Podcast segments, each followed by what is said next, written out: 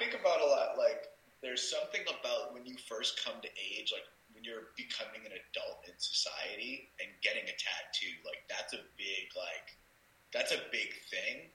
But I really like haven't studied it, so I don't want to like speak out of term here. But like, there's also something so like old, like deeply old to the earth about tattooing oneself, like branding oneself, putting something on you that's like important to you that symbolizes like the journey and the life that you've been on.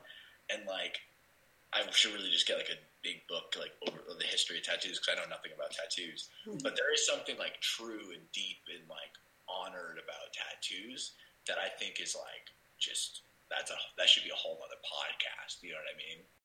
Let's begin now. 360.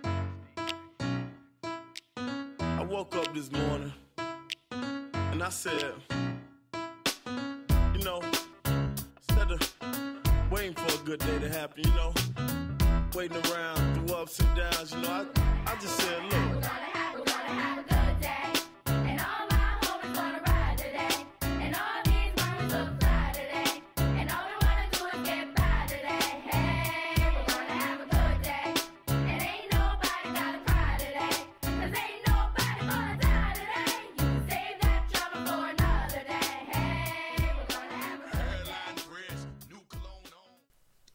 And hello once again, everyone. Welcome to A Breath of Fresh Life.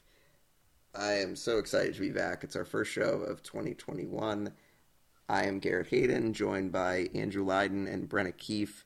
Hey guys, how how how is it going? Oh, is it March 2021 or is it March 2021?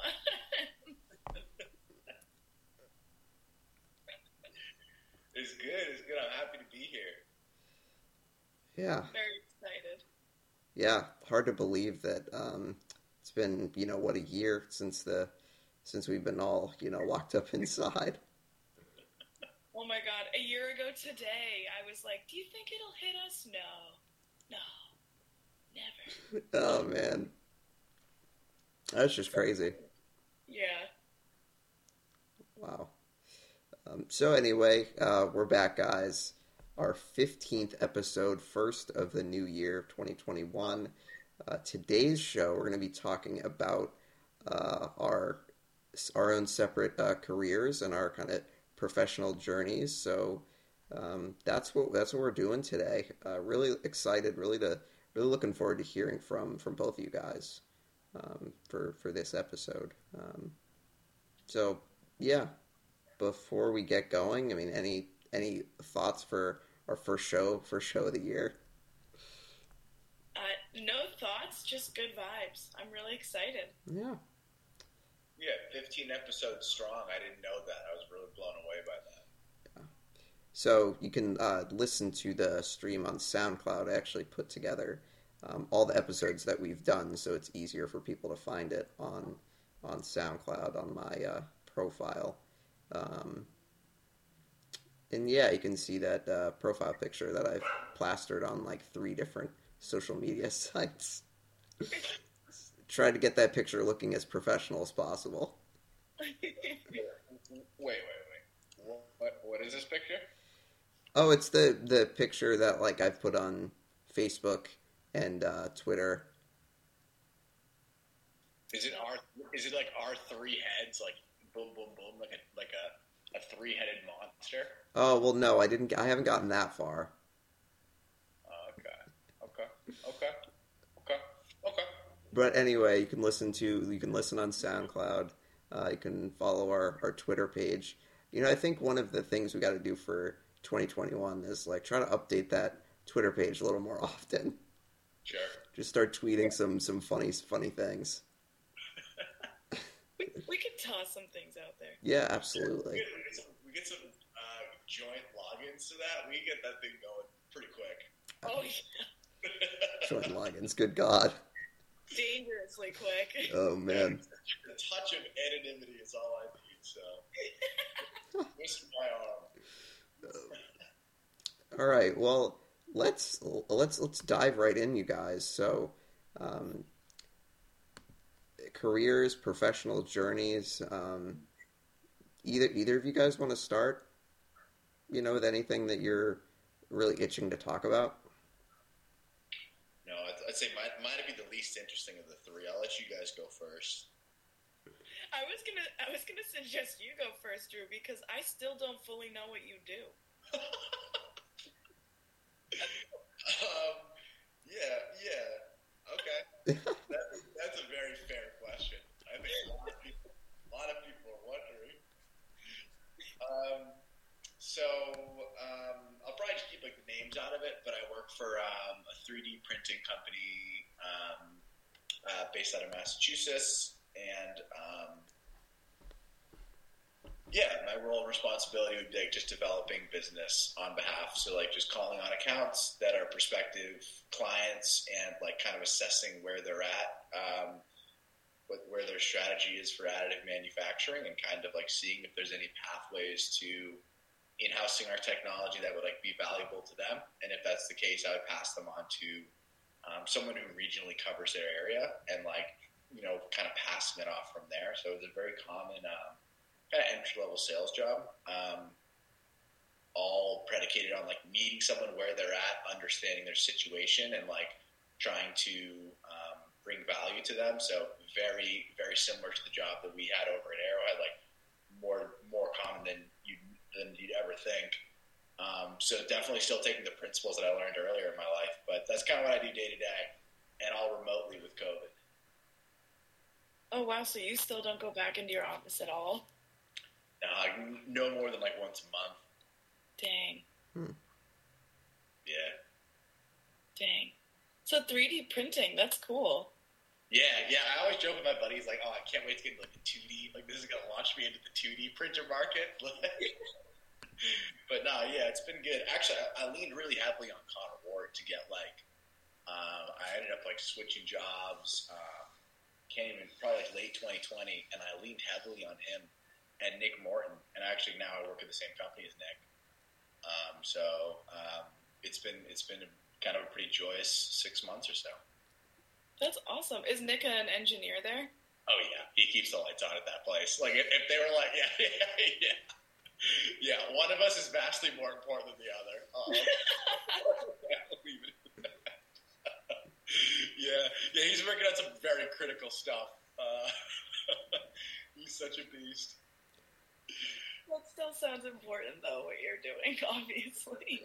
And like, like, like people like, like there's like a, like a, like a whole company thing where you can like shout someone out for doing something like above and beyond. That's like incredible. And Nick Morton is in that every single week. Someone's like, Nick Morton is so amazing. I'm like, I know. Like we all know. Like he's so dope. But yeah, yeah, Mo is the man. Well, we definitely got to have. Just throwing this out there, and I haven't even run this by him. He would be a great guest. I was just gonna say that. Yeah, he would be a thick guest. I would have a buttload of questions to ask that kid. yeah, yeah. Hmm. Good, good, good, good. We'll have to target him. Um, yeah, so I, I think probably the more interesting stuff, and like the things that I learned and I take with me in my career, like probably did begin back when I was working at Arrowhead, and I'm sure that'll be a whole nother um, um, flow of topics there. But I could probably put a bookmark uh, in what I've done, bef- i i i like what I've done in my career thus far, and maybe circle back to some of those early root stuff a bit later. I think actually, I just thought of this. It might be important for each of us to say like what it is we're doing now. Um, so you know, Andrew obviously talking about working at uh, Markforged. is- That's the name of the company. Yeah, Gotcha. yeah. Baller. Good Well, I'm stuff. especially into it. Yeah. That's mine.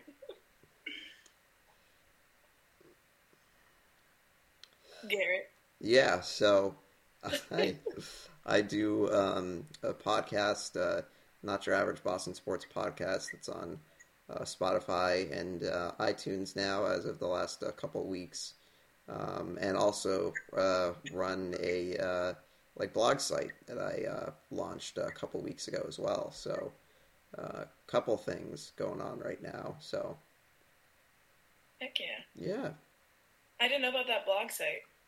Yeah, so you know that was kind of a long time coming, I think, for me to um, just start writing again. Um, you know, I kind of, you know, I'm not really sure exactly when it happened. You know, maybe it was during the pandemic that, you know, I was writing for that um, Bruins blog site, and you know, I don't know, just wasn't feeling like I was really getting the most out of it. Um, and so, you know, kind of since then, it kind of, I don't know, I kind of was in kind of a like a weird spot in a rut that I felt like I wasn't, you know, putting myself out there wasn't doing enough to, um, I don't know, make myself feel like I was making a making making a difference. Um, and I talked about that in my initial uh, blog post on the site. You know, writing about how it kind of has been a weird journey ever since I graduated college, uh, almost three years now. Um, and so I felt like getting a site of my own where I could get my own thoughts out there and you know write about things that I'm passionate about and try to branch out and write about things that you know I never thought I would even try to write about. Um, That's awesome. Yeah, and getting the getting the podcast and figuring out how to get that on Spotify and, and Apple the Apple Podcast to try to get more people to listen to it and make it more more readily available to, to people to, for, for for people to listen to.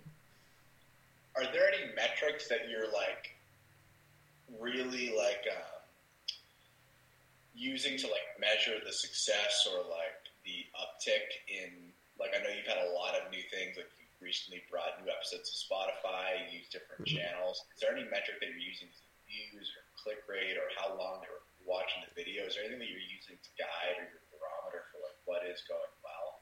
Yeah, so when you um, put a podcast, so this is for any podcast if you want to put on Spotify, you have to set up an RSS feed, which basically allows you to, once you post an episode on this website, it automatically goes to Spotify and iTunes after after a certain point. And so on this site, you can look at the amount of downloads, you can look look at the amount of listens that you're getting maybe per day. It gives you like this is how many listens you had on the first day. This is how many you had seven days later. And so it's given me, you know, numbers of how many people ha- have listened to the episodes. Um, Wow. And so that's for the podcast. For um, the blog post, you know, Word or a blog site, uh, WordPress is great because it gives you statistics on the amount of views or the amount of visitors that you're getting every day. Uh, you know, how many you're getting in a week, how many you're getting in a month. Um, and so that's been helpful. That's kind of given me something to work with, kind of to gauge how interested people are. And I think I'm starting to realize that, okay, I probably need to start writing a little bit more frequently because I've really only done it once, twice a week. So that's something that I'm trying to trying to work on, trying to write a little bit more, trying to get some of the pieces a little bit shorter so that I don't feel like I'm working on a big article every single time I go to write. Um, and I'll be honest, I'm kind of struggling with that right now to try to get to um, smaller posts that I can get out quicker Right. and keep the keep the level of interest up. I know you said you're branching out in topics. Are is there any like like what's something new that you've tried? Like did you hate it? You know, kind of a thing. So uh, what I what I meant there is like writing about different sports that maybe I've never written about before. So you know, obviously, I've had plenty of experience writing for the Bruins, um, but like writing about the Celtics, like I've not written many articles about them. You know, about the Red Sox, even like not the biggest baseball person, but you know, I want to try to make it so the website's interesting. So if people are Red Sox fans, they go to that site and can, you know, see what I'm writing about them or, you know, something that I'm planning to write. I'm planning to write some stuff about the revolution, try to try my hand at writing about soccer. So um, I'm I'm excited for it. I- I'm excited about it, but um, yeah. That's awesome. Kudos to you, man. Yeah, that's huge. Yeah.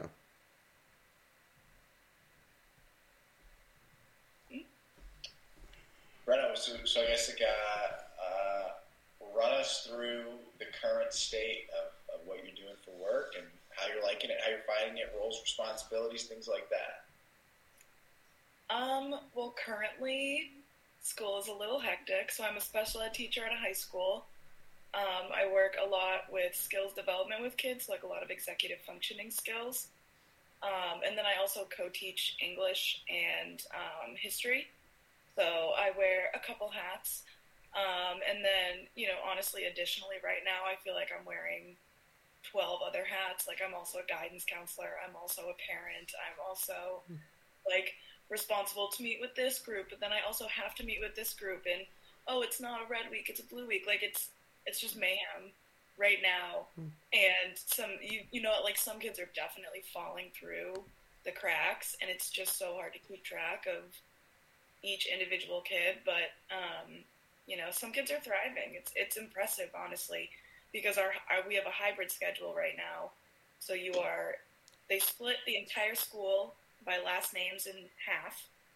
So then half goes in for a week, and then they're remote for a week, and then the other half goes in for a week, and then they're remote for a week. Um, and then each week they switch a different set of classes. So like if it's a red week, I would only have English, math, and my elective, and then study.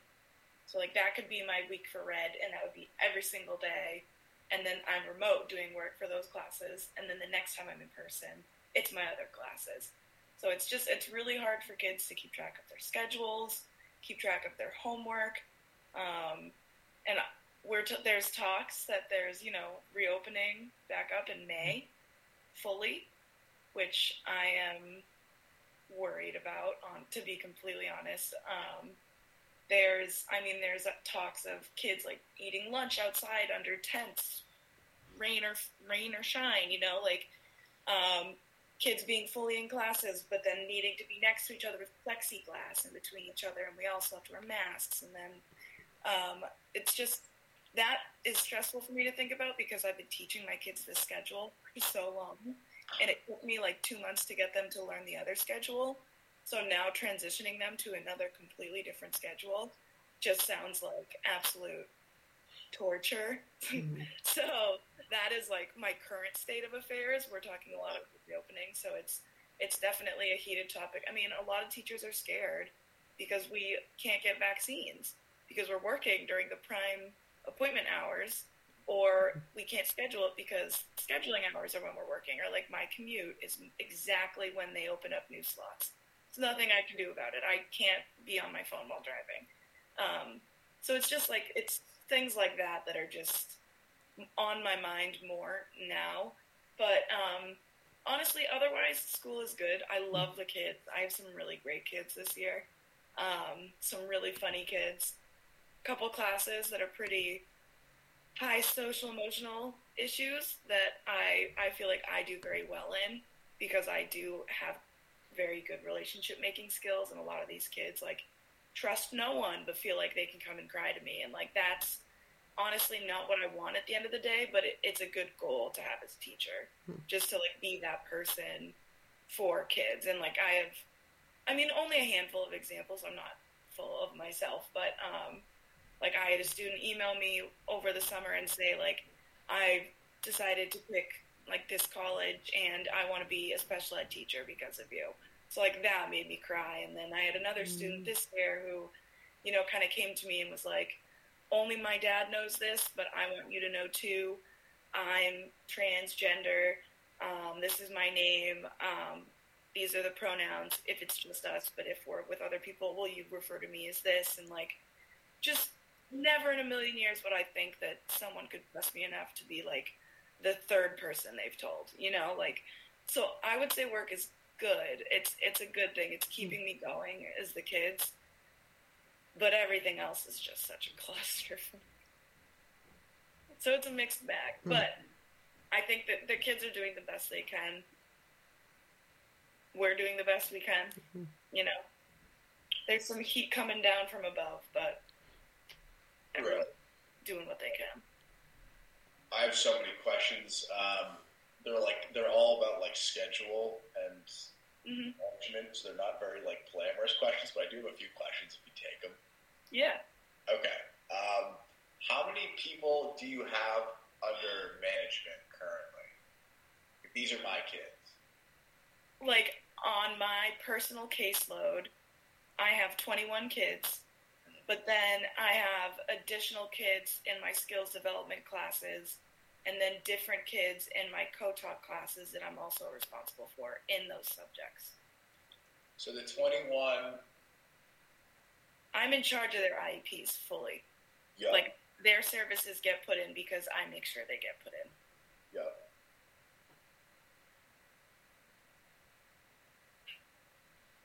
Hmm. I'm, I'm struggling to follow like exactly. So like, the, and those students would go to and from like to their. So they will like they they have their independent things. Like they'll go to like their math teacher and their science teacher or whatever. But like the at the end of the day, like you're making sure they're getting to all their classes, they're having success in those classes, they're not falling behind, they have all the support, extra support they would need. Um, and you meet with them on like a one to one basis, like during their study blocks or things like that, just to make sure that that's getting ironed out. Hmm Got you, got you, got you. Because one thing I was thinking about as you were having that, like, hey, people are like struggling to get the schedule down, and I am like just got this through to them, and now we're expecting a switch. Hmm. I thought I was like super disorganized throughout, and I am disorganized, but it, there's a huge gap, in my opinion, in like, um, like your first day of school, like a student would get like a handbook like with a calendar, and they're like, "Oh, you should be organized this year. Like, write down your assignments in this small agenda book." I was like, "Okay," but like standardizing that and like getting buzz alerts to their phone or like something like there's so many management systems as far as like here are the tasks that you have, and I think that uh, Sakai or like Blackboard or things like that like really help. Um, but I was like, I was curious, like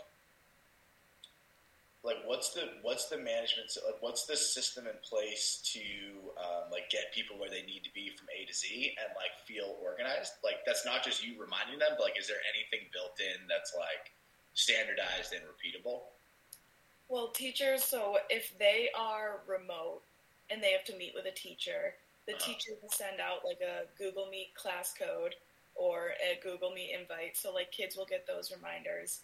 Um, they get just general reminders if they have a class anyway. Um, teachers will send out schedules. Um, but there's obviously, as one teacher to another, would be totally different. Um, some people use Moodle, some people use Google Classroom. So it's not all fully completely standardized. But um, I mean, it would be nice if it could be, but it's just there. You're right, though. There are so many things out there that help you track that Yeah. every single kid is like completely different. Like I have in my Google Drive, couldn't even tell you how many time management trackers I have, just because every single kid is so freaking different that they're like, I don't like that. That doesn't work for me. And I'm like, cool. Let me look up ten other ways to present this to you Mm. so that it works. like, and to be honest, I didn't figure mine out until literally this year. So, I mean, are these kids gonna get it? Probably not. But we're gonna try real hard. You know, and they they have their schedules physically on their phones always huh because they can access it through like their smartphones or if it's on their computer, and they're all Wow. given a computer.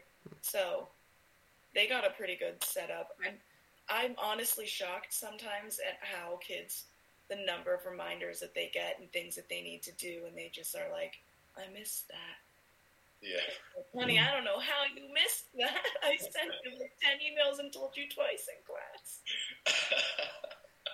Man, Uh, these well, kids that, today. That, was my first question. And then, secondly, like, do you like at the start of a semester, like, say you have a, uh, like a, a student that is struggling to stay on top of course load, this, that, and the third, like, is it like the hey the core goal like like from the 21 students like is just to pass or to get them to call like what would be like is there like goal setting that's going on? Like how do like how does that how does that like I guess what does the first meeting look like? Like hey you've entered like into like you'll be like under my thing like this is kind of how i operate these are some of my main things that i'm support you with like i don't know i don't even know where the question would be but like how No, does that kind of- is there goals like quarter to quarter Yeah, so all kids, all kids who have IEPs have built-in goals um, to help them for like to obviously further their education and just to be successful. So the IEPs have accommodations and modifications,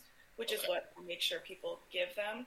Um, but as far as like the actual goals that's what i track like because i'll work i have a class period with them. So i'll get to meet with them. I can do one-on-one work. I can do group lessons um, i do like an executive functioning group lesson with them so that they know what it is because they all have it as iep goals but not a single one could tell you this the eight functions of executive functioning like they couldn't so that's where that's where i like to almost over educate them a little bit but at the end of the day, they know like organization, time management, self advocacy, and self initiation.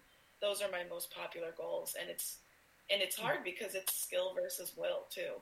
So like knowing a kid and knowing like like I know you, I know how you are in school, and I think sometimes skill versus will is either going to hit or it's not. Right? That's me. Like you're talking to me, Brenna. Why didn't you do this project? I literally just didn't freaking want to. That's why. Right. Like I get it. Yeah. But it's pretty prominent now more so than before. Um, and it's kind of like becoming a little infection in our culture, Hmm. you would say.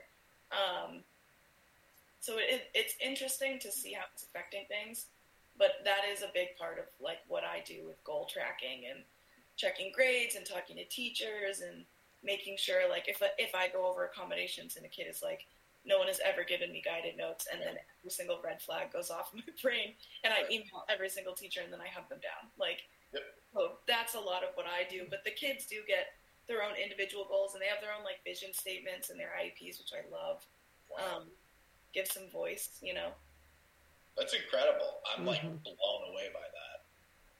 Blown away by that. Man, And all I the understand it a lot better. I'm happy I asked. yeah me too all the all the reminders all the kids get these days. Man, I mean, where where was that when we were in high school? Could you use that in? Could you use that for sure? You you were you, you were you were on your own in high school, like uh, eight, seven eight years ago. Nah, you had like your boy or like your girl, like whoever you would text, like, "Yo, what is the homework tonight?" Yep. yep. like, yeah. or, Oh, man. or in the morning in homeroom and you'd be like there was homework Yep, yep. Uh huh. Yeah. You know what? If only I had used that stupid assignment notebook because I would have been fine. Yeah. That's what I use now. I use a teacher's version of an assignment notebook, and it's Right. amazing. That's Yep. crazy. Yeah, I mean, just for me, like uh, working off of pen and paper, like I would write it down, like, "Hey, you have an assignment," and I just would not check that. But I would, I would spend like an hour and a half on Twitter. Like, I if if everything could have been sunk up to a Google Calendar with like streamlined reminders for what is due Mm. when, and with like a week out, like, "Hey, you have a your your term long biology project is due," and you get two week out reminders for big projects that are worth twenty percent or more of your grade. And You get every time it's twenty percent or more of your grade, you get a two week out reminder versus a ten percent or a five percent, you get a three day out reminder. Like what my grades would have looked like versus what they did look like. I, I think they would have been different. Um, who knows? Because you're right, will is a huge factor. Like just because you know does not mean uh, that it's going to get done. Yeah. Yeah. Like, oh, if I knew, I totally would have gotten better grades. Yeah. Yeah, if only I, if only I knew. Oh shoot, I forgot. Yeah. Oh, dude, if it wasn't for my knee, it would have made it to NBA. Oh man. Um, but Brenna, that's so interesting. They're just like so many different hats that that you must wear. Um, This year, definitely more so. do you think that? Uh, well, I mean, obviously, I know the answer to this, but like, pandemic has obviously made things a lot more difficult. Um, what what would you say? Like, that is there one thing that you think like all teachers should be able to take out of this experience? Um, you know, whether they are teaching remotely for the whole year or tutoring remotely, like my mom who's been doing that all year, um, or for you know people like you that are going into the the classroom and doing remote also. I think I think the one thing every single teacher should take away is like compassion. And and really understanding that socially right now kids are getting a complete 180 to what they should be getting. Right. and it's affecting them all developmentally. And it's very evident. And it's you know it's the next couple years are going to be rough it's going to be really really rough for these kids and I feel for them.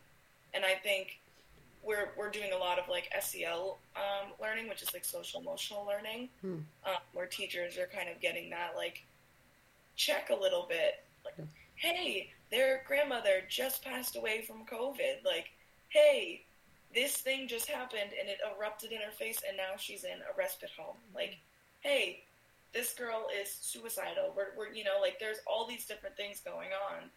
Then I, I think if you don't take away compassion hmm for the kids and for what you're doing and like understanding, then you're not doing your job right. Is is there like standardized training that you have received um, about um, emotional intelligence throughout, like how to be mindful of these changes for the children? I actually did take a teen crisis um, class. So it was like I got certified, and it was like, um, it was a really long name crisis something certification. Uh, I should remember what that's called, but now I don't. But yeah, I took it was like a whole, I did a whole course load on it, and I took classes. Um, it was actually incredibly interesting, Hmm. um, but it's not like rec- it's not. You don't have to do it. It's like our school offers it, and I just thought it would be really a good thing for me to take. Wow. Yeah, That's, that's readily available. If people are like, "Hey, I'm really, I really would love to take that," that's like free and accessible. Mhm. That's really impressive. Yeah, they. It's part of our. It's called like NILS. It's the Natick Innovation Learning Summit.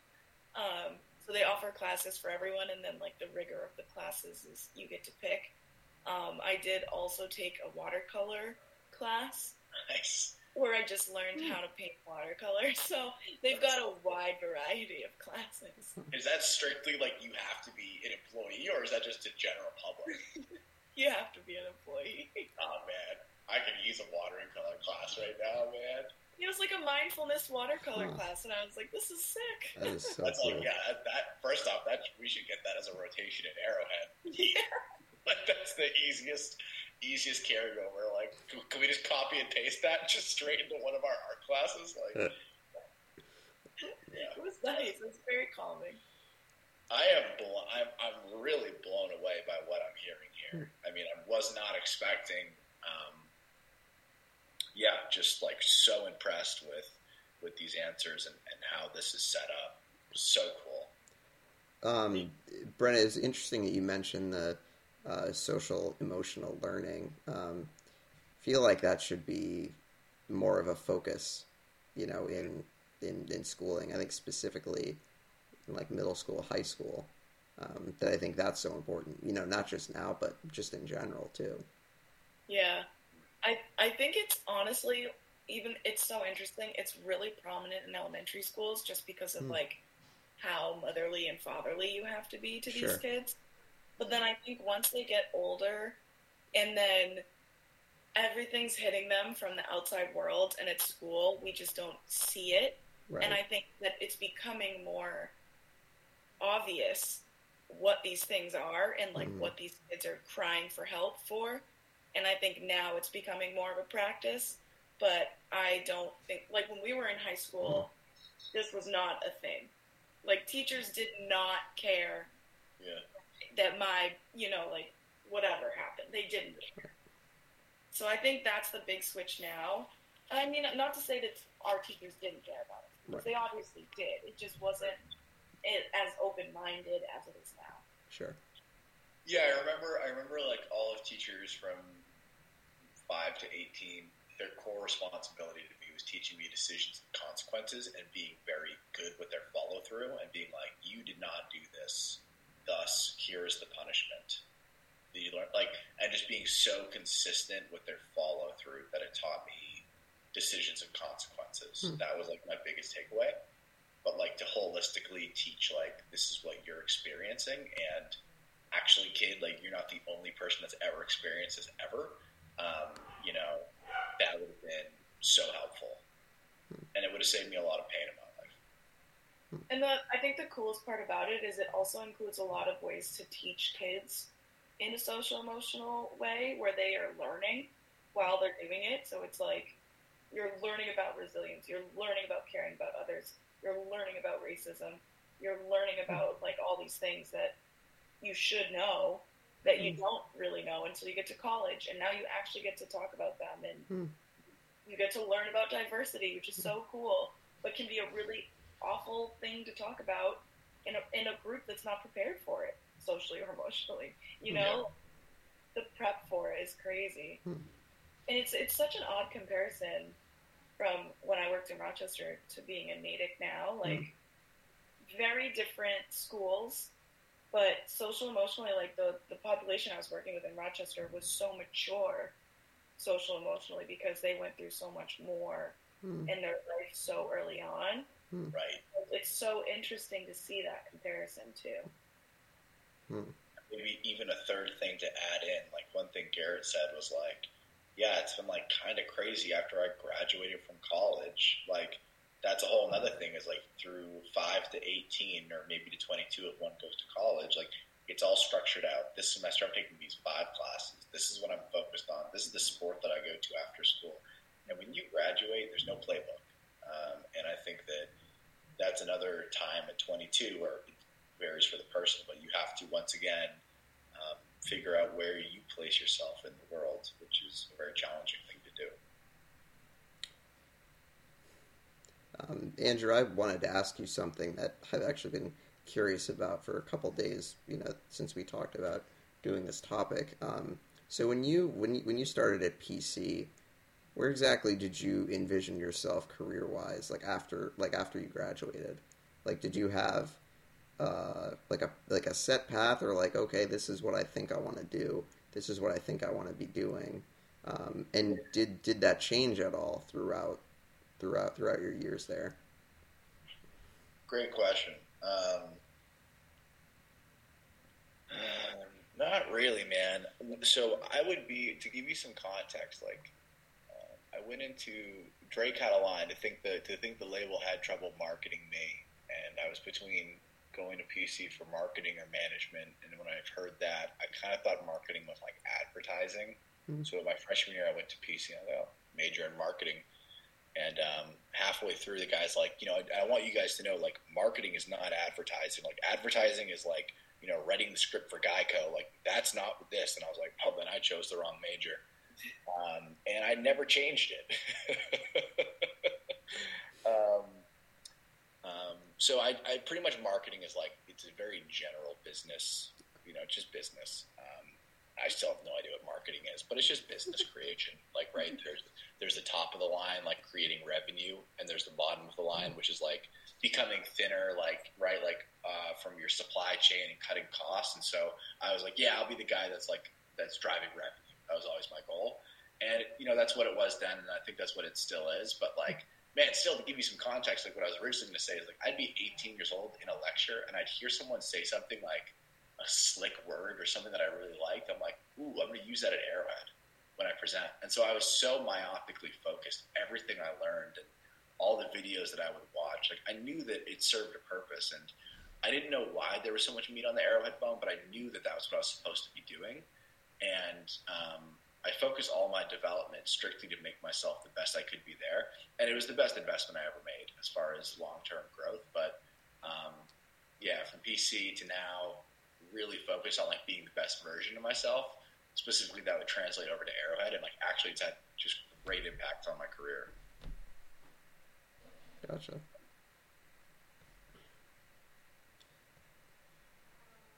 Well, thanks. That's a great, great answer. Um,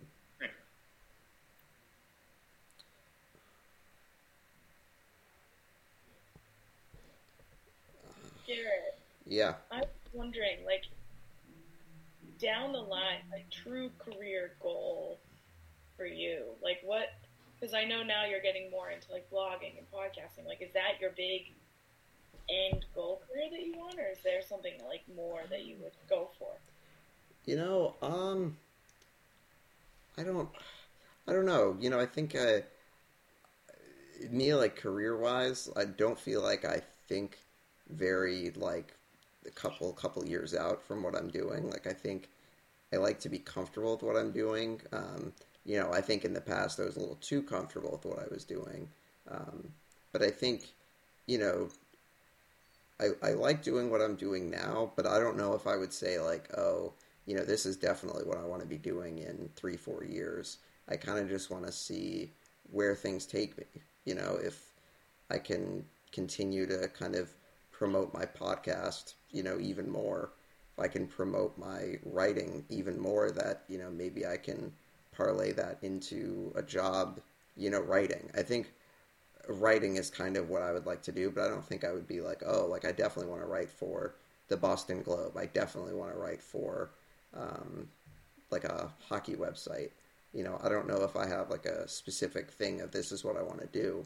Um, I think I feel like I've always been a kind of go with the flow type of person, so um, I really enjoy what I'm doing now, and you know, we'll see where that where that takes me. I guess. What inspired you to want to like get into writing specifically?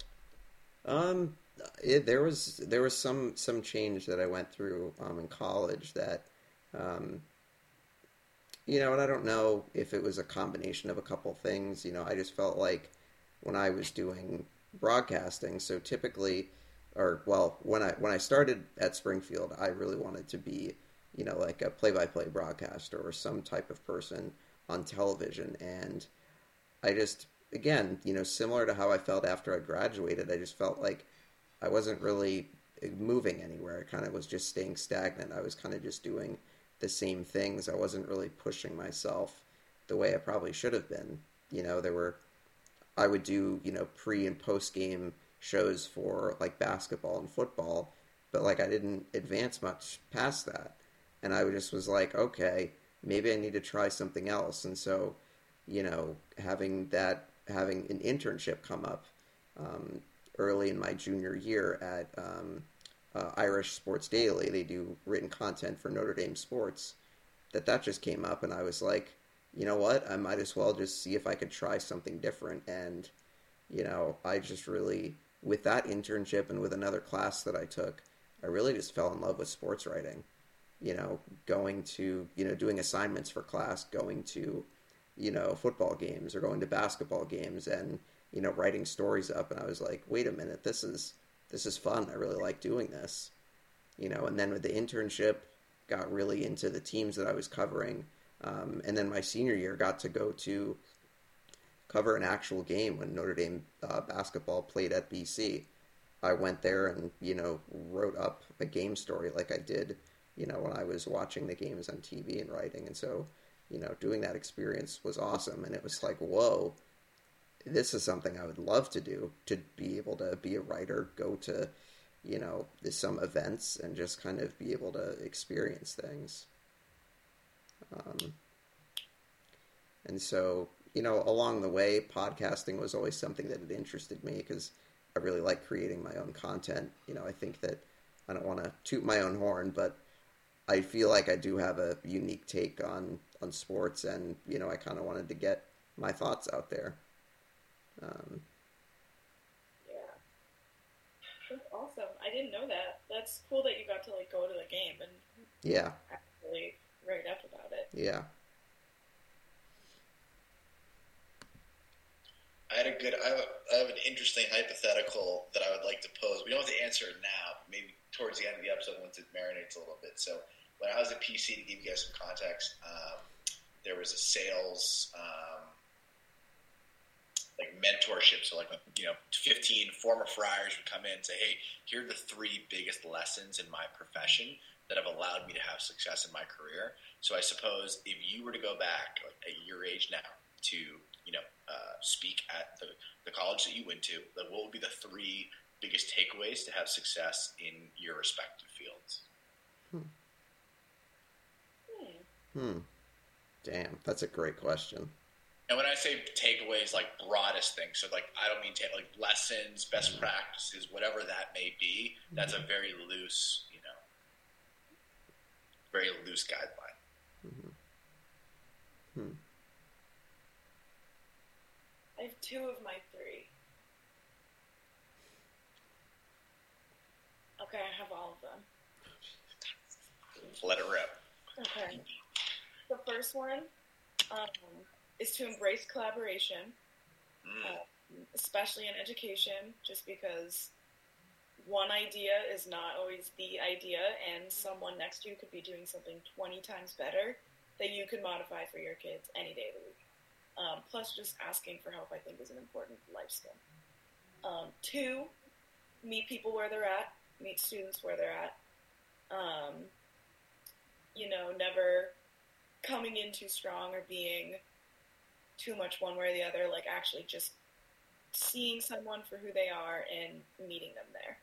Um, and then the third one is be a bad bitch and have tough skin. because burnout's real and kids can be mean. And sometimes adults can be mean. And you just gotta have a really tough skin and roll with the punches. Collaborate with people, Collaboration, meet people where they're at, be and a, be a bad bitch. yeah.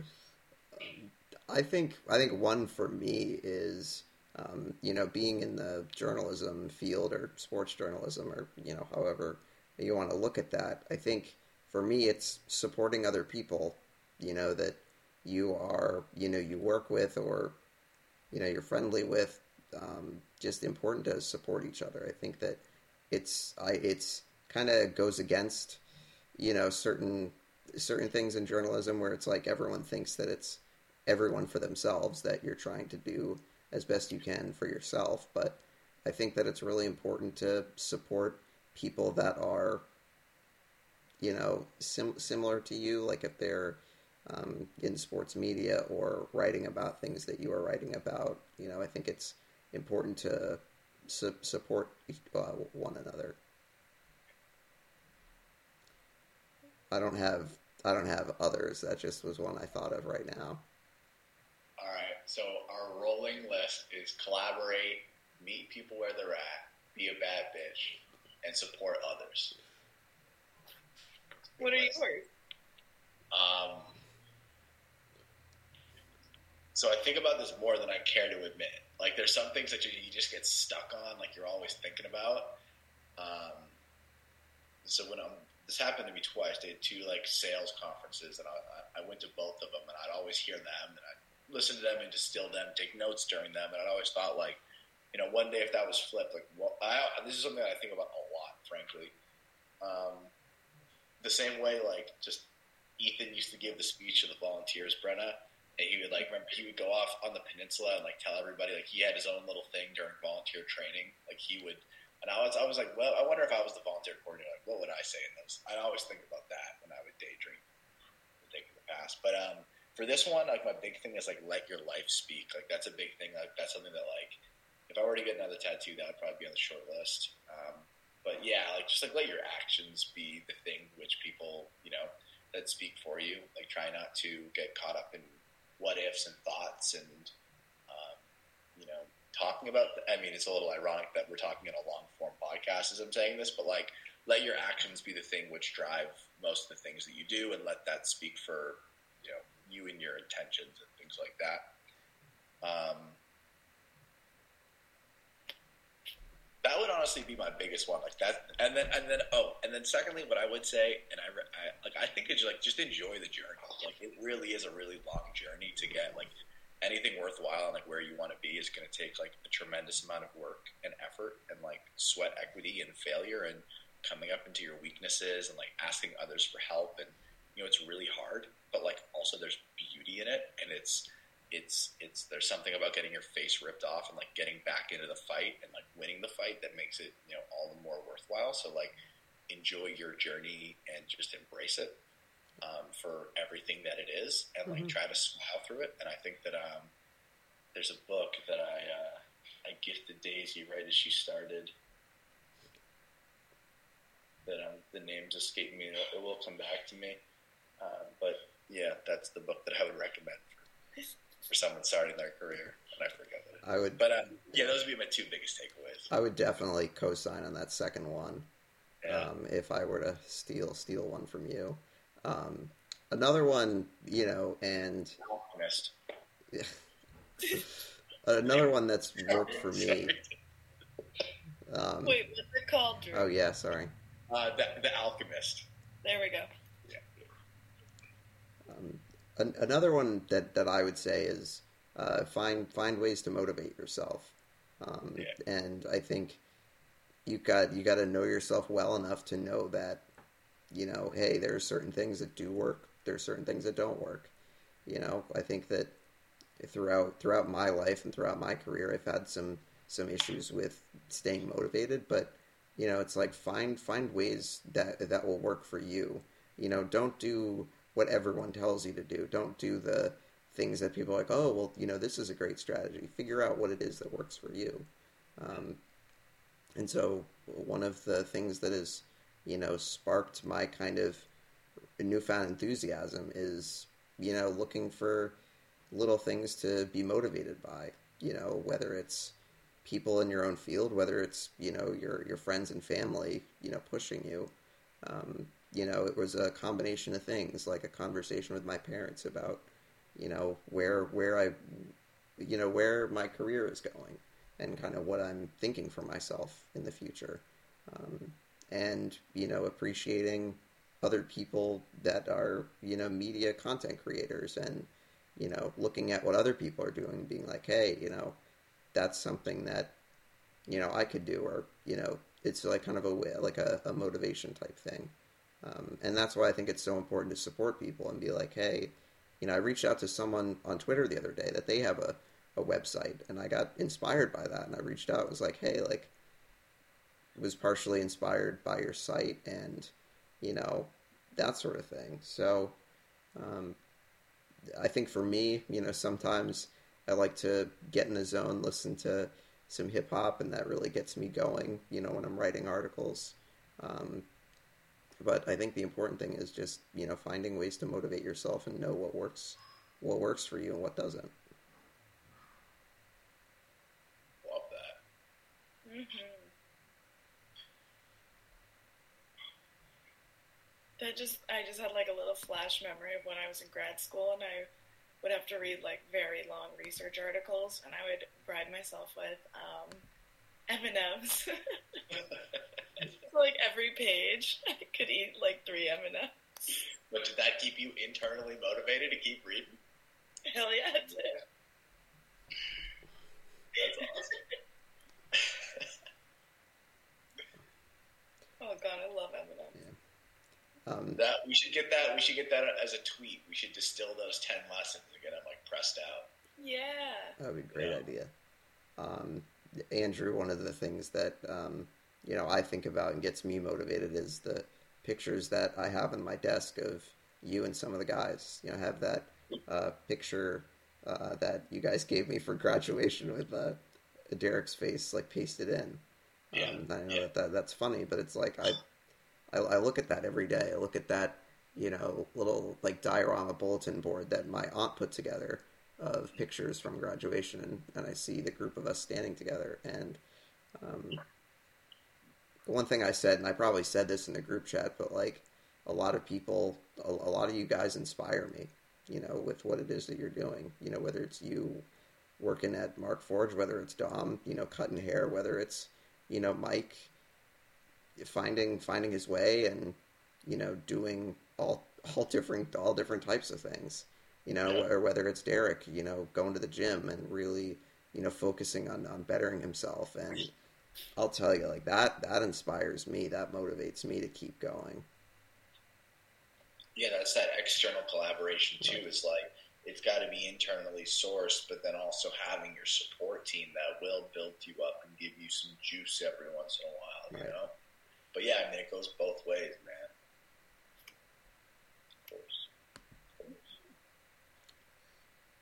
But yeah, dude, talking about pictures, actually. Oh man, I was trying to get it, so it was just see if I can get it. Yeah, can you guys see that? No, one sec.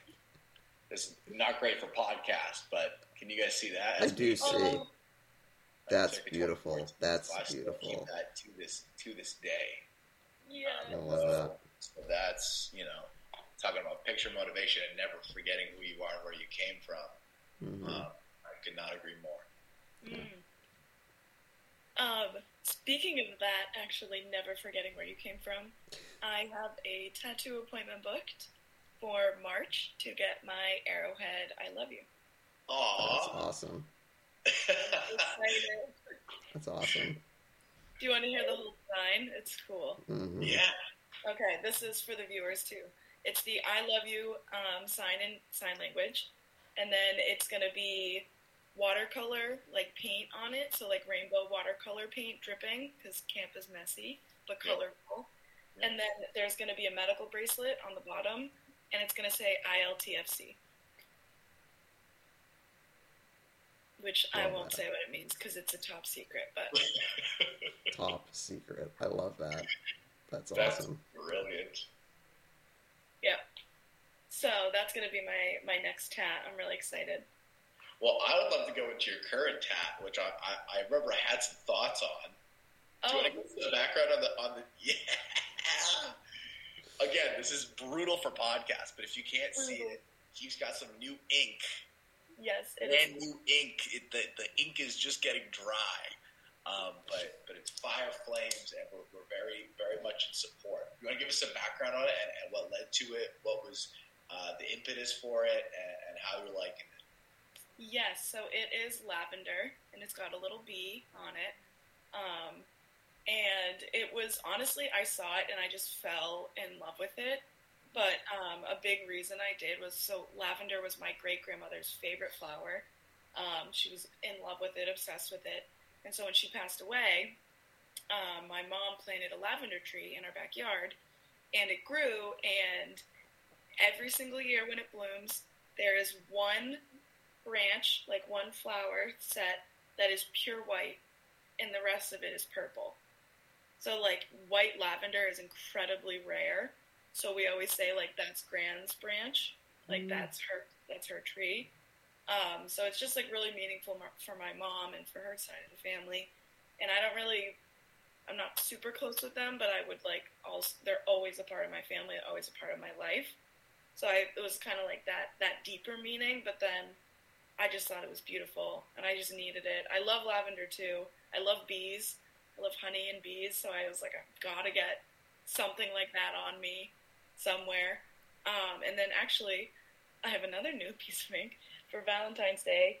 Kate got me this little guy, Mm. and then she has a moon on her thumb. So we're the sun and the moon, and when we hold hands, they open Mm. each other. Aw, Mm. that's incredible. Thank you. Big fan. Um, that's so awesome. I was curious when I first saw it, the the tattoo on your forearm. I was thinking it wasn't even a thought, but it's more like a question.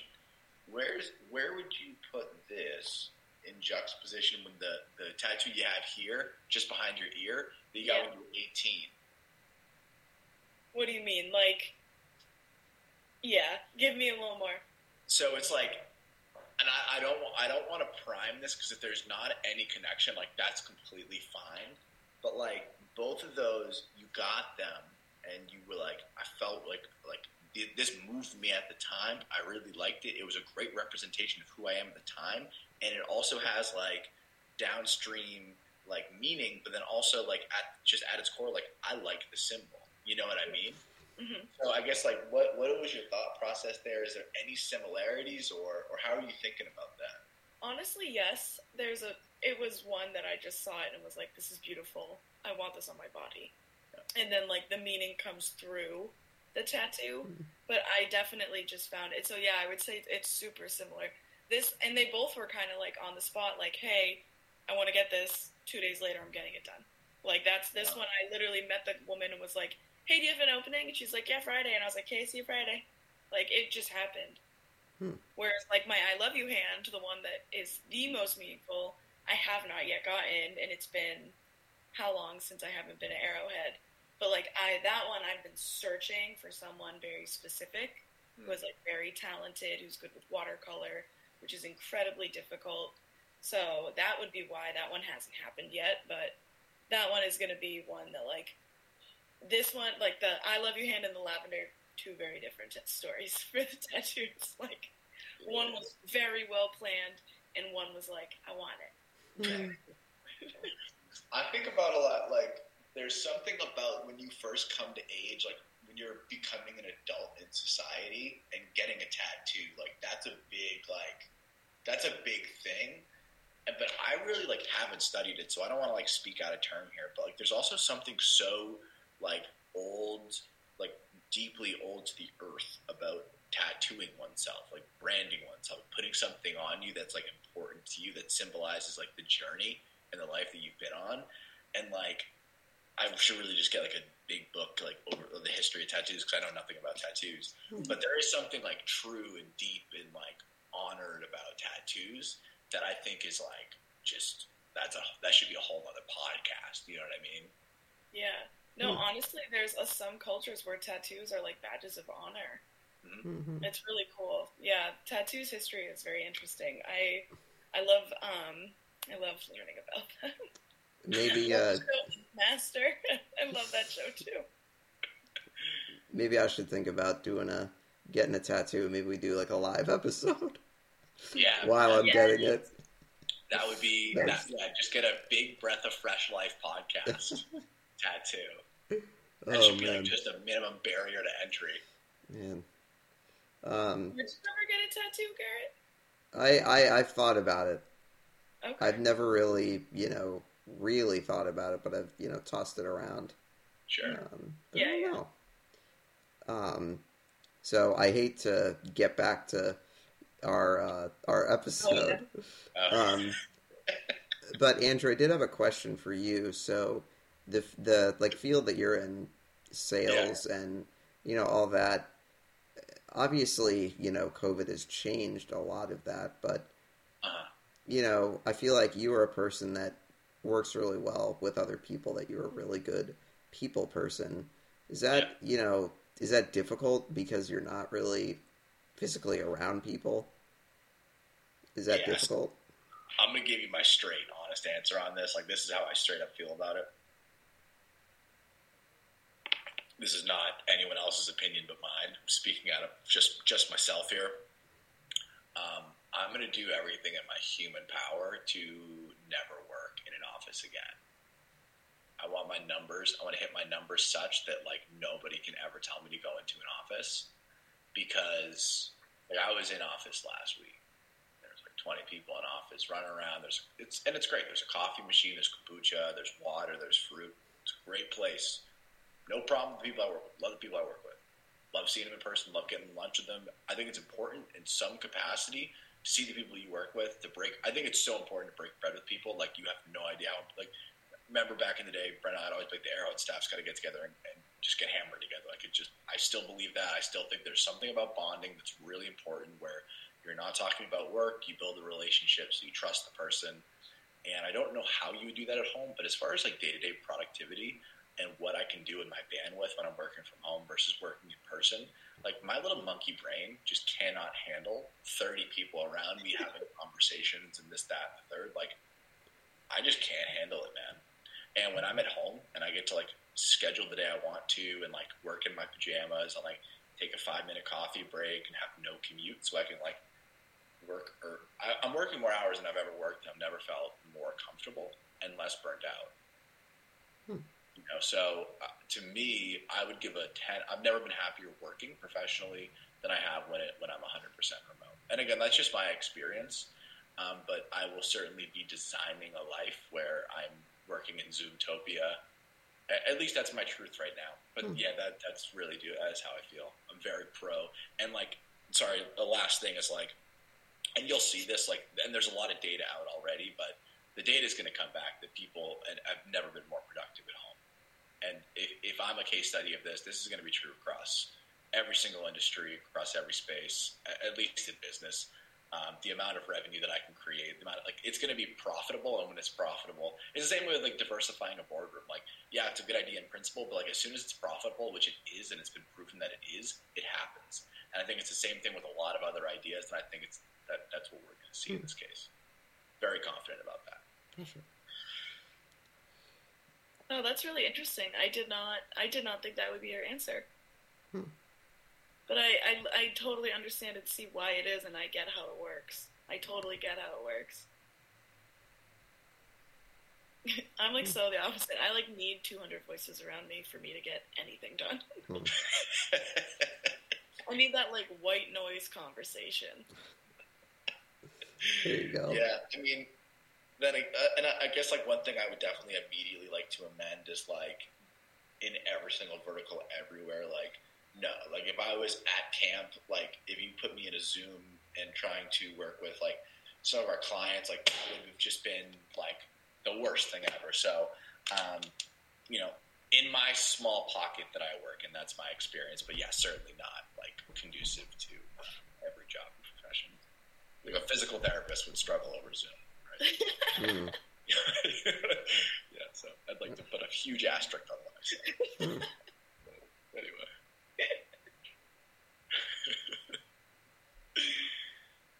yeah. Yeah, that's a, that's another really interesting thing, man. It's like people are going to really look at this time,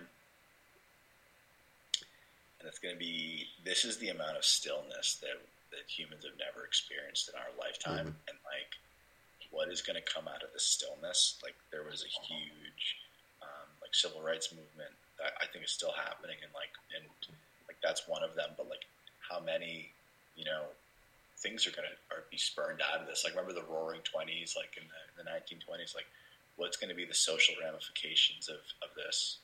How's it going to change? I mean, if you just change how people work, like if that's a huge change, like Mm. oh, from here on out, like everybody worked remotely, like that would be a catastrophic change that no one would have seen five years out from now. So Yeah. maybe that's one of them. Maybe the way that we speak and raise our children about you know anxiety and things that plagues every person, like part of the human condition. Mm, You know, you look at what where we are as a society, and like you know, everyone used to just go to church and like run everything through God, and then we lost God, which is fine. Like that's that's science and everything, but like that's a huge gap that like people haven't really filled in our time that we've been alive.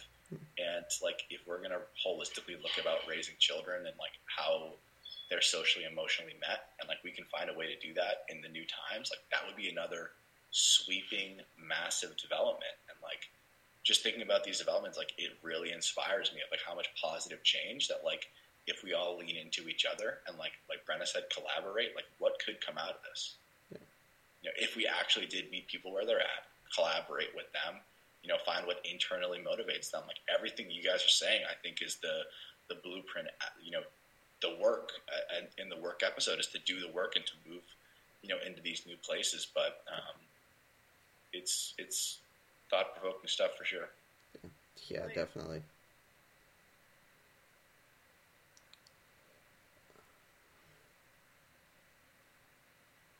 I don't have any more questions. Um, Brenna, I was going to ask one more question. Um, you've shared a couple of kind of experiences with kids that like just totally blow my mind. Like, um, so I think I'm curious about this year in particular. Have there been any other like experiences that have been really rewarding, um, whether it's academically or you know social emotionally from like a, a student? Um, I think honestly, one one thing comes to mind is when I coached basketball, Mm. um, and my girls. There was like some drama on the team, and things were being taken different ways, and you know it had kind of erupted at practice, and and it was awful in the moment because I couldn't be there for like the rest of the team, but being able to be there for that one girl was was pretty rewarding, I would say. Um, and I think just by the end of the season, you know, what I had done had had helped these girls become a team and like become more united. And the girls that didn't like each other were friends, and you know, just seeing like their friendship grow throughout the season, and knowing that even though that those couple days were really awful for me, um, and like gave me a lot of anxiety because I didn't want to do it the wrong way. I didn't want to handle it the wrong way. I've never been in a situation like this. Um, but I did actually um, kind of went back to my roots, my my arrowhead roots, and we might have done the web, um, where we throw each other the yarn and we build a web as a team, as a core. Mm. Um, we did a couple other activities that I just, you know, kind of brought in for like community builder things. Um, and it just really worked. Like, it was why did you join this team? What do you want to get out of this team? Um, you know, why do you want to play basketball? Just like very simple questions, but then like I told the girls like very much focus on reading them, and I was able to go through one by one, and some of their answers were so incredible and deep, and you know more than what I thought I was going to get, and I think it just really enriched the experience, and, and I'm definitely going to do it again. Because it, it is unlike it's not like teaching it's totally different like that you are the end all be all you are the coach you i mean you plan like you would in school but then at the same mm-hmm. time like i'm screaming at them to like do things and it's mm-hmm. it's acceptable and that's what i'm supposed to do and it's you know like I, they get to see me get pissed at the refs and it's a totally different bonding experience hmm. that I, I didn't think i would have so that would be probably my other one. I mean, like, there's a bunch of little moments throughout. Um, you know, just like a really bad day for one kid, but being able to get them to crack a smile, like things like that. But I, I think the basketball thing was a big challenge for me, and it Mm. was so rewarding. Like, I love my girls; they're so great, and they're just freshmen. And honestly, we didn't win a single game, but our last game of the season, we played Wellesley, and our first game we played them, we lost by 45 points. Um, the next time we played them, we lost by 40 points, and then we played them again, and we only lost by 10 points. Wow. So it was a massive difference. We, um, one of my posts, just felt it in her. It was just she had the spirit, and with two seconds left, called for the ball and hit a three, and brought us to that ten. The whole place was screaming like we just won the championship. We celebrated like it was nobody's business, and everyone is like, "Congratulations!"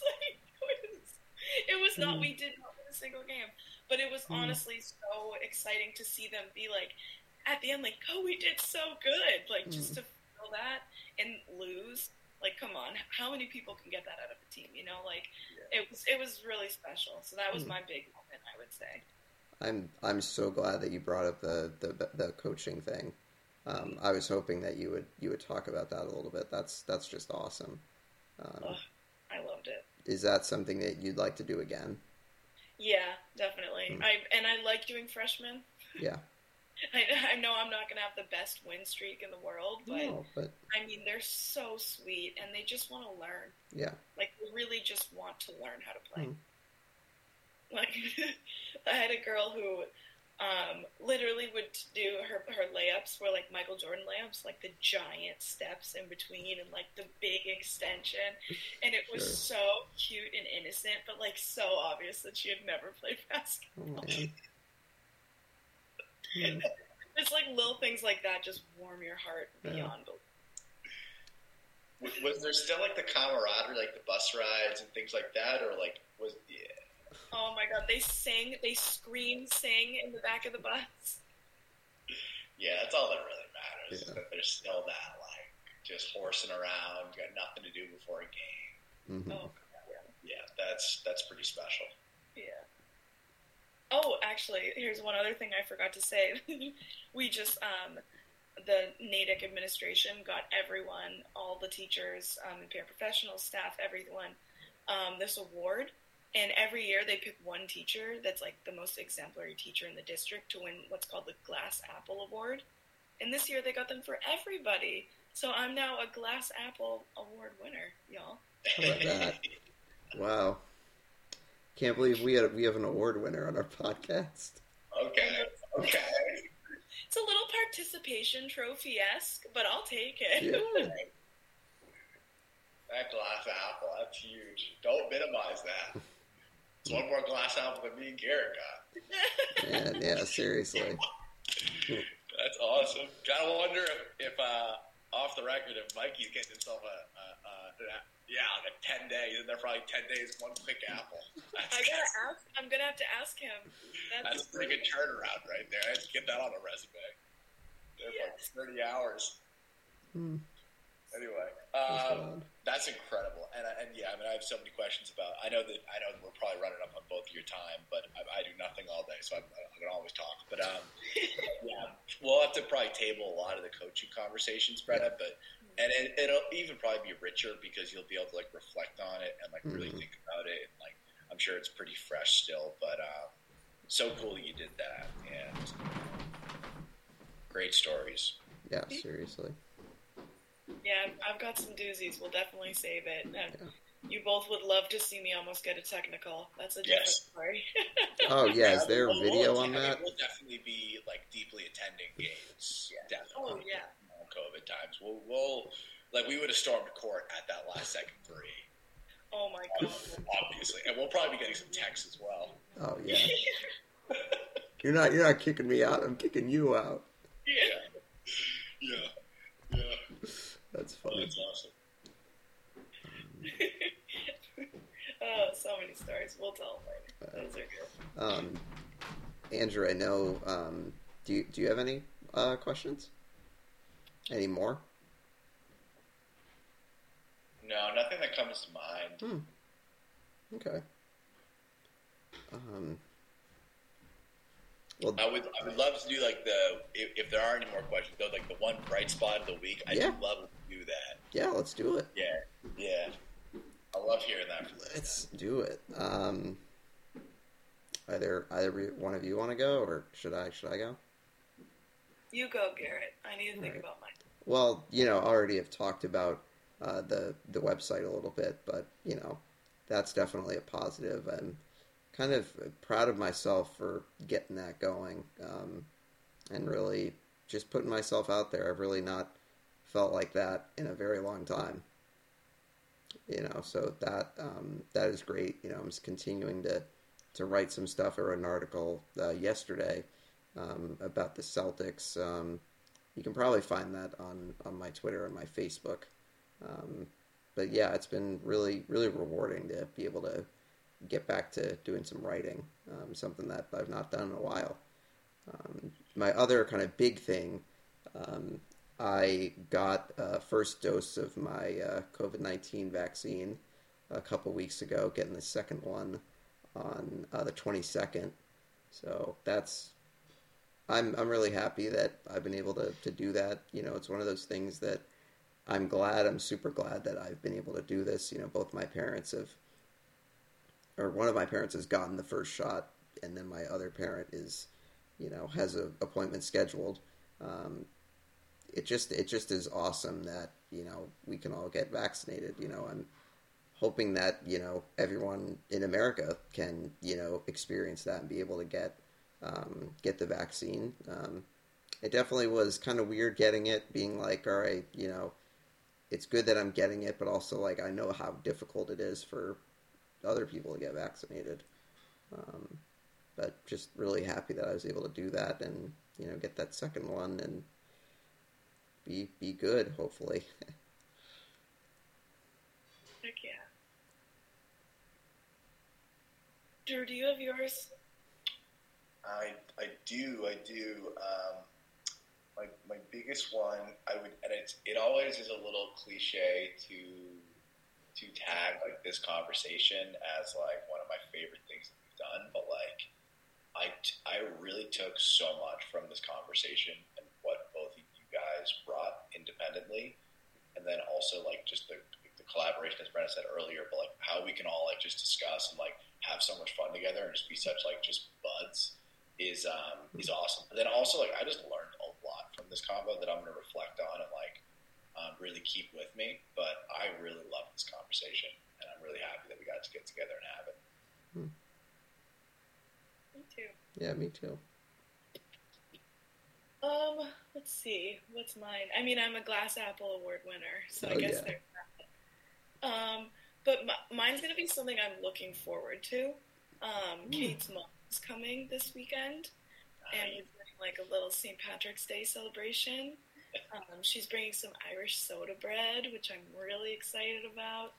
Um, Kate's doing corned beef hash, like in a big thing. Mm. So I'm just excited for just family and relaxing. And the house is really clean right now because we've been cleaning it. So I guess that's like a double positive.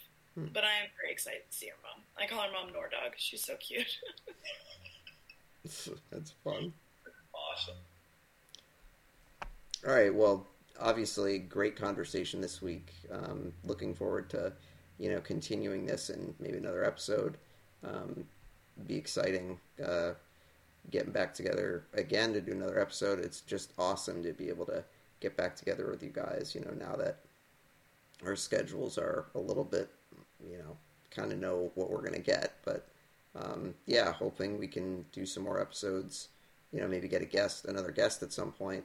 Um, but great episode today, guys. Um, so for those of you listening, we'll uh, talk to you talk to you whenever. You can follow our Twitter page. Hopefully, we get a little more content out on there, um, and you can listen to the uh, stream on SoundCloud. So everyone, we'll talk to you again soon.